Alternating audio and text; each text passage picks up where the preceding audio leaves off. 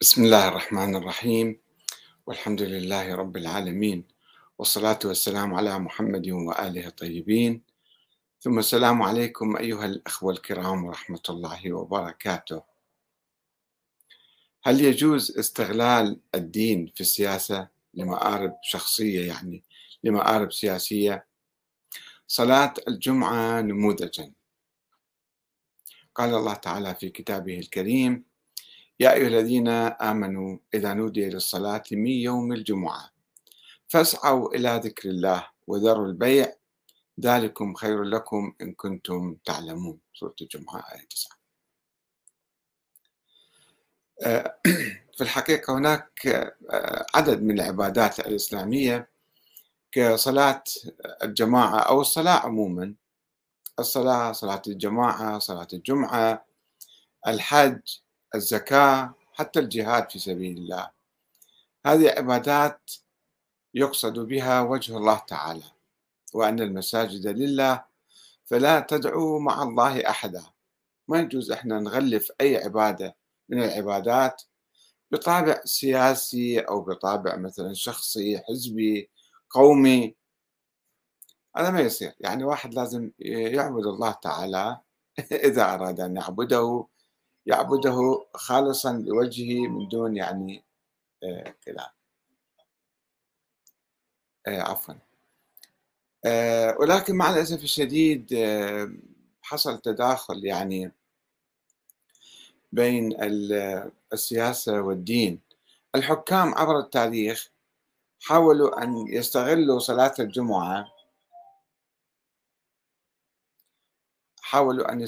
صلاة الجمعة، لترويج لسياستهم أو مدح السلطان أو عرض مثلا ماذا فعل السلطان.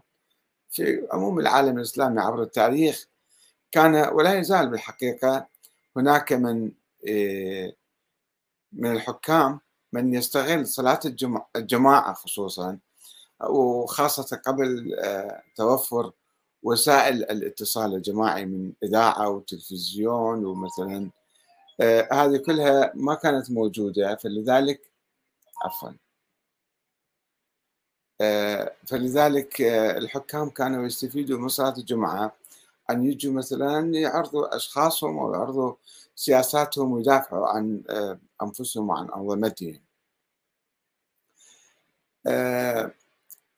في مقابل ذلك المعارضة اللي كانت شيعية عموما أيضا عبر التاريخ وفي القرون اللاحقة وليست في القرون الأولى استخدموا يعني مقاطعة الصلاة. حتى الآن، حتى في دول أخرى غير شيعية، تشوفون مثلا المعارضة لا تذهب إلى المعارضة لأي نظام التي ترفض مثلا هذا النظام أو سياسته لا تصلي خلف أئمة هذا النظام.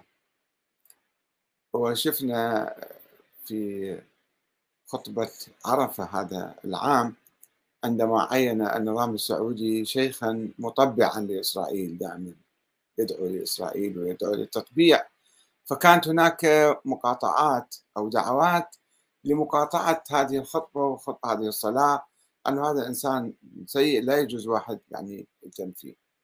وقديما عندما سيطر الحجاج في العهد الأموي على قضاء على الحاج والقضاء على الحجاج، هذا أحد الأخوة يبدو مصر على الاتصال و لا أعرف إذا يعني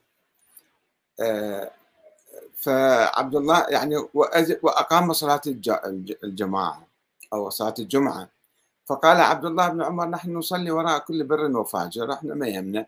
هذا كان اجتهاد من عبد الله بن عمر، انه هاي الصلاة صلاة عبادية، ما خصنا من يقيمها، الحاكم ظالم فاسق فاسد ما خصنا. كان هناك رأي آخر يقول: لا، ما يصير واحد يصلي وراء الإنسان الفاسق أو الإمام الفاسق أو الظالم. الشيعة عموما تبنوا هذا المذهب يعني أو هذا الرأي، أنه ما يجوز إحنا نصلي وراء أي واحد كان إلا يكون الإمام، حتى إمام الجماعة العادية، أن يجب أن يكون عادلا تقيا ورعا حتى الله يتقبل صلاته.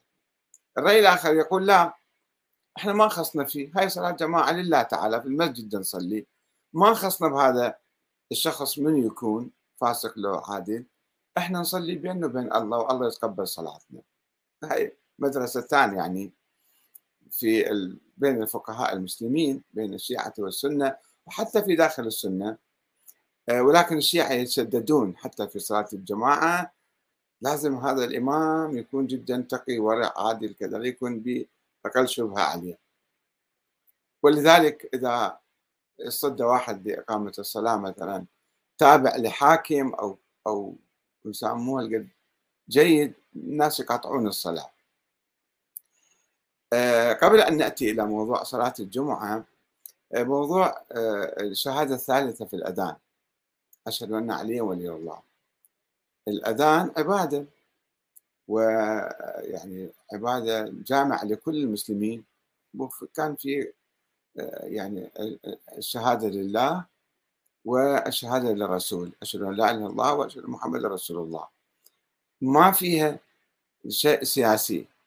ولكن بعض الشيعة في وقت المتأخر والغلاة من الشيعة في الحقيقة كما ينقل أحد كبار علماء الشيعة في القرن الرابع الهجري اللي هو الشيخ محمد بن علي ابن بابويه الصدوق، عنده كتاب هذا يجي بعد الكافي يعني الكتاب الثاني، هو عاش في القرن الرابع توفى سنة 381، وفي كتابه هذا يذكر موضوع الشهادة الثالثة، يقول هؤلاء الغلاة المفوضة لعنهم الله الذين سنوا هاي السنة دخلوا الشهادة الثالثة في الأذان، وهذا ما يجوز، يعني كأنه هذا الشيء حدث في القرن الرابع الهجري من قبل هؤلاء الغلاة المفوضة جماعة مفضل بن عمر، ذولا سووا يعني سيسوا الصلاة. يعني أنت من تقول أشهد أن علي ولي الله يعني شنو؟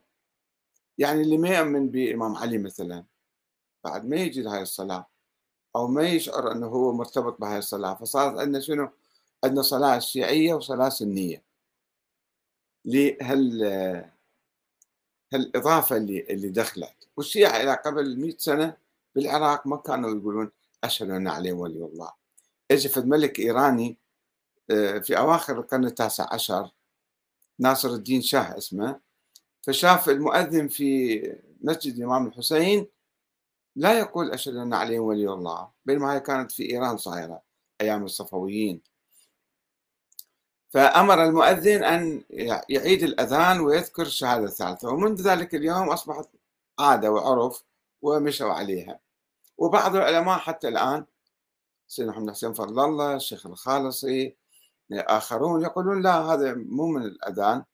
حتى الآن علماء الشيعة يقولون بالإقامة خصوصا ما يجوز لأن الإقامة جزء من الصلاة، بالأذان يقولون يعني هذه من باب التبعية نقولها، يعني صاروا يبررون علماء المتأخرون يبررون كل عادة سيئة تصير أكو ناس يبرروها يطلعوا لها توجيهات، يعني مع الأسف الشديد فيما ينبغي الوقوف أمامها ويعني إصلاحها، أو يعني ترك العادات السيئة. الناس يقول لك ها صارت شعار المذهب كما ينقل عن السيد محسن الحكيم رحمة الله عليه، أنه ها صار شعار المذهب. شنو؟ ما عندنا بالدين في شيء اسمه شعار المذهب. حتى إذا ذولا قالوا صلاة الجمعة يعني أشهد أن لا إله إلا الله، فلازم إحنا نتمسك بهذا الشيء. هذه أشياء تفرق وتخرب الدين بالحقيقة. بالحج كما قلنا ما يصير واحد يعني يروح يحج وهو حج سياسي، فالحزب سياسي يرفعون راية سياسية يلبسون لباس خاص مثلا حزبي أو سياسي أو قومي أو أي شيء حتى يميزهم عن الآخرين. لا تحج، روح حج ويا الناس، حج لله تعالى، ما تسوي الحج، ما تستغل الحج في أعمال سياسية خاصة لك. نجي على أنه الشيعة كانوا يصلون صلاة الجمعة عادي إلى منتصف القرن الخامس الهجري سنة 451، صلاة الجمعة كانت تقام في مسجد براثة. وفي تلك الأثناء صار صراع بين البويهيين والسلاجقة. السلاجقة جو قضوا على البويهيين، وبالتالي ضربوا الشيخ الطوسي، كان يصلي صلاة الجمعة، وهاجر من بغداد إلى النجف وأسس الحوزة العلمية. الفقهاء في القرن الخامس بدأوا ينتجوا نظريات فقهية جديدة بناء على هالتطور السياسي اللي صار. فمثلا فكرة الإمام المهدي جت بالصلاة وخربت الصلاة معنا. كانوا يقولون العلماء السنة يعني عموما ذيك الأيام كانوا يقولون صلاة الجمعة باعتبارها محل يعني عام الناس كلهم يصلون، لازم الإمام يتدخل يعين المصلي إمام الجمعة حتى يصير عركة عليها وصراع بين الناس وتكون جامعة. فالدولة أو الحكومة أو الخليفة كان يتدخل، ويدعون طبعا للخليفة بالصلاة دائما. استغلال السياسة، استغلال الدين في السياسة كما يفعل الآن كل الحكام أو معظمهم. فالشيعة فقهاء الشيعة الاثنى عشرية اجوا طوروا هذا الحكم، قالوا احنا صلاة الجمعة لازم اذن الإمام. من هو الإمام؟ الإمام العادل. من هو الإمام العادل؟ هو الإمام المهدي الغائب، الإمام الثاني عشر. طيب هذا ما أعطانا إذن بالصلاة، هو ما أجى صلى قدامنا حتى نصلي وراه، ولا عين واحد من عنده حتى يجي يصلي صلاة الجمعة. فإذا صلاة الجمعة مو واجبة أو حرام أو مكروه أو كذا. صاروا يعني يتهاونون فيها بناء على شبهة وجوب إذن الإمام في الصلاة. طبعا الآية القرآنية ما تقول أي شيء، صلاة عادية مثل أي صلاة جماعة. صلاة جمعة تصير يوم الجمعة، الإمام يخطب خطبتين، مو خطبة طويلة عريضة، مو شرط تكون سياسية، لا، خطبة بتقوى الله وبالوعظ والأمر المعروف والنهي عن المنكر. والآية القرآنية تقول يعني كما كتبناها لكم وتقرؤوها وتعرفوها: يا أيها الذين آمنوا إذا نودي للصلاة من يوم نودي، أي واحد كان متى يقول إذا نادى الإمام للصلاة، إذا نودي للصلاة من يوم الجمعة فاسعوا إلى ذكر الله وذروا البيع.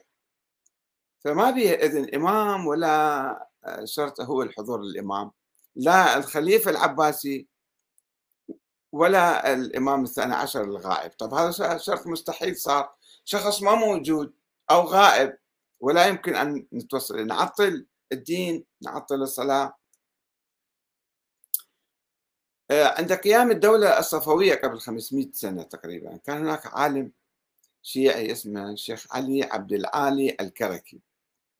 هذا شوية طور بعض المسائل الجديدة اللي حسب الظرف الجديد، فقال إذا خلينا نصلي صلاة الجمعة، ليش معطلين صلاة الجمعة ورا 500 سنة طبعا من التعطيل. هو إذا قال خلينا نصلي، بدأ يصلي صلاة الجمعة، واستمروا يمكن في إيران إلى أنها انقطعت مرة ثانية في إيران وفي العراق. انقطع صلاة الجمعة والشيعة مضربين عن الصلاة من ذاك اليوم إلى اليوم.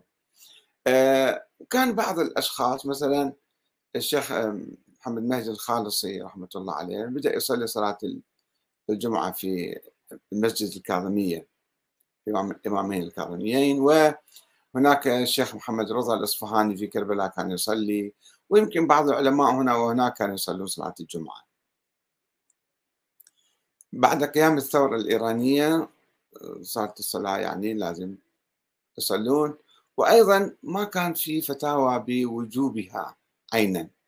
حتى الآن الفتاوى، فتاوى الفقهاء مثل السيد السيستاني أو غيره، يقولون صلاة الجمعة مخيرة. إذا أول شيء كان المتطرفين من الشيعة كانوا حرام واحد يصلي، هذا منصب الإمام والإمام ما آمر بهالصلاة، فما يجوز واحد يستولي على منصب الإمام ويصلي. شيء عجيب غريب. والبقية كانوا يقولونها مكروهة، مستحبة، مخيرة. والسيد السيستاني الآن يقول صلاة الجمعة مخير بين الظهر أو صلاة الجمعة. وهو يعني بعد سقوط صدام أيضا أمر بصلاة الجمعة في بعض الأماكن، وأقيمت الصلاة في النجف وفي الكوفة وفي كربلاء وفي بغداد ومدن أخرى. الصلاة صلاة عبادية، عبادة لله تعالى، وأن المساجد لله فلا تدعو مع الله أحدا. السيد السيستاني يعني لم يقل بوجوب، لماذا لا يزال بعد يؤمن بالشبهة التي خربت الصلاة، شبهة إذن الإمام المهدي أو نائبه الخاص بالصلاة. هاي شبهة أكو ناس طلعوها من بطنهم، ما موجود لا بالقرآن لا بالسنة النبوية ولا بأحاديث أهل البيت.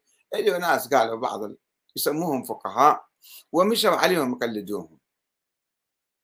كان الصلاة رائعة، بس هم يعني العرف الأخير أن الخطبة خطبتين، خطبة يعني بتقوى الله وبهذا، وخطبة سياسية. هذه أيضا فكرة جديدة ما موجودة، يعني ما موجودة بالشروط الصلاة أنه لازم بيها خطبة سياسية. حل ذلك تعطلت الصلاة فترة طويلة في بعد وباء كورونا، وبعدها قالوا أنه السيد السيستاني كان يعني يلقي مواعظ سياسية، يوجه خطابات سياسية من خلال الصلاة، والناس ما يسمعون، دول السياسيون ما يسمعون ما يطيعون، وبالتالي بطل الصلاة. ما يجوز واحد يربط الصلاة بالهدف السياسي، هذا حتى لو كان نبيل الوعظ والإرشاد السياسي، ودول ما يسمعون فأنا أبعد ما أصلي. هذا مو منطق، هذا شلون منطق؟ هذا نقل عن أحد أئمة الصلاة اللي مبطلها، ما يجوز الشكل. لازم الصلاة تعاد، ومو ما تحتاج إذن المرجع. أي ناس مؤمنين في أي مسجد يروحون يصلوا عبادة مثل الصلاة اليومية واحد يصليها. شلون يروح يصلي صلاة جماعة يوم الجمعة يصلي صلاة جمعة؟ الفرق مالها هي نفس صلاة الظهر، بس الإمام يخطب خطبتين، مو شرط طويلة عريضة، يعني خطبتين، يقف مثل قد ركعة يعني، ويعظ الناس ويرشدهم ويقعد ويقوم مرة ثانية. هذا هو. فهاي الصلاة يجب أن نحييها. كل مؤمن يعني متقي ويحب يطيع الله لازم يروح يصلي هاي الصلاة، إلا يكون معذور يعني مريض أو شيء مثلا، أو مسافر مثلا ما يصلي. فالصلاة لازم تقام الصلاة. طيب الآن عندنا شيء آخر، أنه بعض الناس مثل السيد مقتدى، السيد محمد الصدر صلى صلاة الجمعة أيام صدام، والناس يعني كانت شيء يعني مهم جدا ذيك الأيام، وأمر بإقامتها في عدد من المدن. وصدام خاف من أجل الناس بدأوا يجمعون، قال له بعد لا تصلي، قال له أنا ما أصلي، شنو ما أصلي، ما تقدر تأمرني عدم الصلاة. فهدده صدام أنه يعني، وأغلق التليفون. بعدين السيد راح للصلاة ويعني لبس الكفن، قال أنا مستعد أموت من أجل الصلاة. مسألة يعني عادية يعني في ظرف معين، وقتل أثناء عودته من الصلاة، قتل رحمة الله عليه. فلبس الكفن كان شيء مؤقت، يعني تحدي إلى أن واحد بدي يقول لي لا أصلي، أنا مستعد ألبس كفني وأروح أصلي. هذا شيء جيد عظيم، ولكن ما يصبح هذا شعار حزب معين أو حزب خط معين. تيار الصدري صار أنه صلاتهم لو يرفعون صور سيد محمد الصدر، ما يجوز بالصلاة واحد يرفع صورة أي واحد أو اسم أي واحد أو لون أي واحد. صلاة لله، عندما تصلي لله توجه إلى الله تعالى بدون يعني انتماءات سياسية. بس صار أنه لا، هاي الصلاة مالت، كانت صارت ماركة مسجلة مالت التيار الصدري، أنه بالكفن ويلبسون كفن الشكل، ما بي تحدي بعد الآن، بس هذا رمز، صار رمز مال السيد محمد الصدر والتيار الصدري يلبسون كفن، حتى مجلس النواب هم يلبسون كفن. شنو معناته مثلا؟ فهذا لازم احنا نبعد الصلاة عنه. او اليوم في موقف سياسي ضد حزب اخر، ادعو الى اقامة الصلاة، صلاة جماهيرية، صلاة مليونية، من كل مكان تعالوا صلوا. بهدف شنو؟ بهدف الضغط السياسي على حزب اخر. هذا ما صار لله تماما، ما يصير الشكل. صلاة لله لازم كل واحد يصلي في مكانه، وما يصير واحد ضد واحد الاخر. لو انا سويت الصلاة مثلا بشعار معين لطائفه لحزب معين، الاخرون بعد ما يجون يصلون، وهاي الصلاة مال دول الجماعه، مثل ما الصلاة الان موجوده بين الشيعه والسنه. ليش؟ الصلاة الله، روح صلي باي مسجد كان، شيعي ولا سني. ليش لازم الا مسجد شيعي ومسجد سني؟ ما عندنا بالاسلام مسجد شيعي ومسجد سني. وأن المساجد لله فلا تدعو مع الله أحدا. ما تقول هذا مسجد شيعي ولا مسجد سني، أو مسجد صدري أو مسجد سيستاني أو مسجد مثلا فلان حزب أو فلان حزب. فلازم إحنا نبتعد عن استغلال العبادات، سواء أشهد أن علي ولي الله، أو مثلا بالحج بعدها مصائر الجد، أو صلاة الجمعة من قبل الحكام في الدعاية لأنفسهم والدعاء للخليفة، للحاكم الظالم الفاسق الفاجر، أو مقاطعة الصلاة، أو لا أصلي بحزب معين ولهدف سياسي معين. عندي صراع مع فلان جماعة، أجي أصلي أسوي الصلاة كأنه سلاح موجه ضد الآخرين. هذا يخرب الصلاة، يخرب العبادة. يجب أن تكون العبادة خالصة لله تعالى، وما بها استغلال سياسي. والناس كلهم لازم يصلون، مو لازم ما ياخذون اذن. مو واحد يقول انا اعطيكم اذن روحوا صلوا، روحوا صلوا، اليوم ما اعطيتكم اذن ما تصلوا. الله معطينا اوامر بهذه الصلاه، لازم نروح نصلي، ما نسمع لهذا والذاك، لانه هذا القائد مالنا قال روحوا صلوا انا راح اصلي، الزعيم او المرجع قال صلوا اصلي، لو المرجع ما قال أو قال لا تصلون بعد ما أصلي، شلون عبادة تصير؟ يصير يعني فساد في العبادة، أو فساد العبادة وتخريبها. فلذلك نأمل إن شاء الله أنه نبتعد عن إقامة، نصلي دائما ونصلي لله تعالى، بعيدا عن أي اسم أو أي شعار أو أي حزب أو أي طائفة أو أي كذا أو أي شيء، مظاهر سياسية منحطة بالصلاة. صلي لله تعالى فقط، حتى الله يتقبل أعمالنا ويرحمنا. لأن شوفوا بعض أوقات العذاب يجي لأنه نحن نبتعد عن الله، نبتعد عن دعاء الله، نبتعد عن عبادة الله، فالعذاب يعمنا وإحنا نحتار بعدين نقول ليش الله ما يستجيب الدعاء. نعم، يعني أعتذر عن متابعة التعليقات، لا أستطيع أن أتابعها كثيرا، حتى رؤيتي لها يعني صعبة. أكتفي بهذا القدر وأشكركم، ومتمنيا لكم التوفيق في أداء الصلاة عموما، وصلاة الجماعة وصلاة الجمعة. والسلام عليكم ورحمة الله وبركاته.